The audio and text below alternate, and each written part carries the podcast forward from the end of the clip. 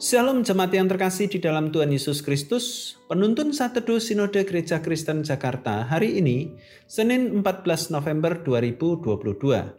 Bernyanyilah bagi Allah, satu Tawarikh pasal enam ayat tiga puluh satu sampai tiga puluh delapan. Inilah orang-orang yang ditugaskan oleh Daud memimpin nyanyian di rumah Tuhan sejak tabut itu mendapat tempat perhentian. Di hadapan kemah suci, yakni kemah pertemuan, mereka melayani sebagai penyanyi sampai Salomo mendirikan rumah Tuhan di Yerusalem.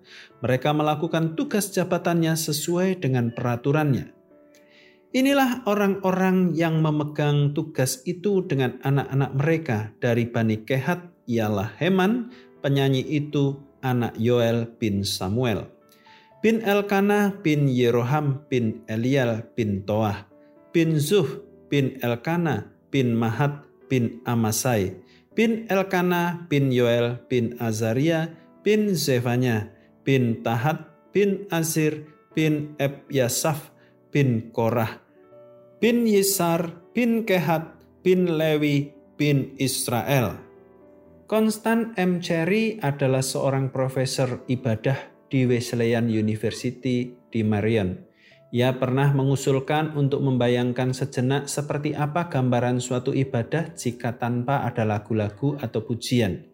Dan selanjutnya ia bertanya, ibadah tanpa nyanyian sama sekali dapatkah disebut alkitabiah? Memang sulit membayangkan ibadah tanpa nyanyian karena akan aneh dan menggelisahkan. Sebab nyanyian atau pujian adalah bagian integral dari ibadah baik di Perjanjian Lama, dalam Perjanjian Baru, dan sekarang.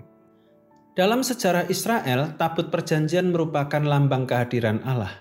Tabut perjanjian berisi loh-loh batu, sepuluh perintah Allah, berisi tongkat Harun dan mana yang menetap di rumah Tuhan, dan Daud menugaskan orang-orang tertentu untuk melayani sebagai pemimpin pujian di rumah Tuhan. Tugas jabatan dilakukan sesuai peraturan yang telah ditetapkan Allah. Mereka tidak boleh asal bernyanyi. Mereka yang bertugas berasal dari keturunan Lewi, yakni Heman dari keturunan Kehat, Asaf dari keturunan Gerson, dan Etan dari keturunan Merari bersama anak-anak mereka. Tugas memimpin pujian saat itu ditetapkan, dipercayakan kepada pemandu lagu, kantoria atau prokantor, dirijen atau song leader, seorang pemimpin biduan berdiri di depan paduan suara atau orang tertentu yang memiliki kemampuan karunia untuk itu.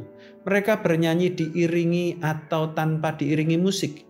Tugas ini merupakan pelayanan tidak bisa diremehkan, karena ketika sedang bernyanyi, baik secara pribadi maupun sebagai persekutuan jemaat dalam sebuah ibadah, itu semua adalah sedang menyanyi di hadapan Tuhan, karena hanya melalui Yesus Kristus mendapatkan akses kepada Allah dan memiliki hak istimewa untuk bersukacita nyanyi memujinya.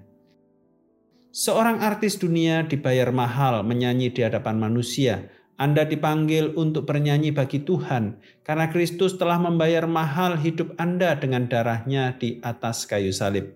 Marilah bernyanyi dengan benar, dengan teratur dan baik sesuai pemahaman yang tepat untuk memuliakan Tuhan. Sedangkan pada masa sekarang, orang-orang telah menyalahgunakan musik gerejawi. Mereka bernyanyi bagi Tuhan menurut seleranya untuk kepuasan sendiri, pencitraan, dan popularitas. Marilah kita menjadi berbeda. Kita memberikan nyanyian atau pujian terbaik bagi Kristus, Sang Raja Mulia. Ibadah sejati menuntut pujian yang semangat, penuh hikmat, dan syukur kepada Allah, yakni doksologi. Edmund Clowney. Selamat beraktivitas, Tuhan Yesus memberkati.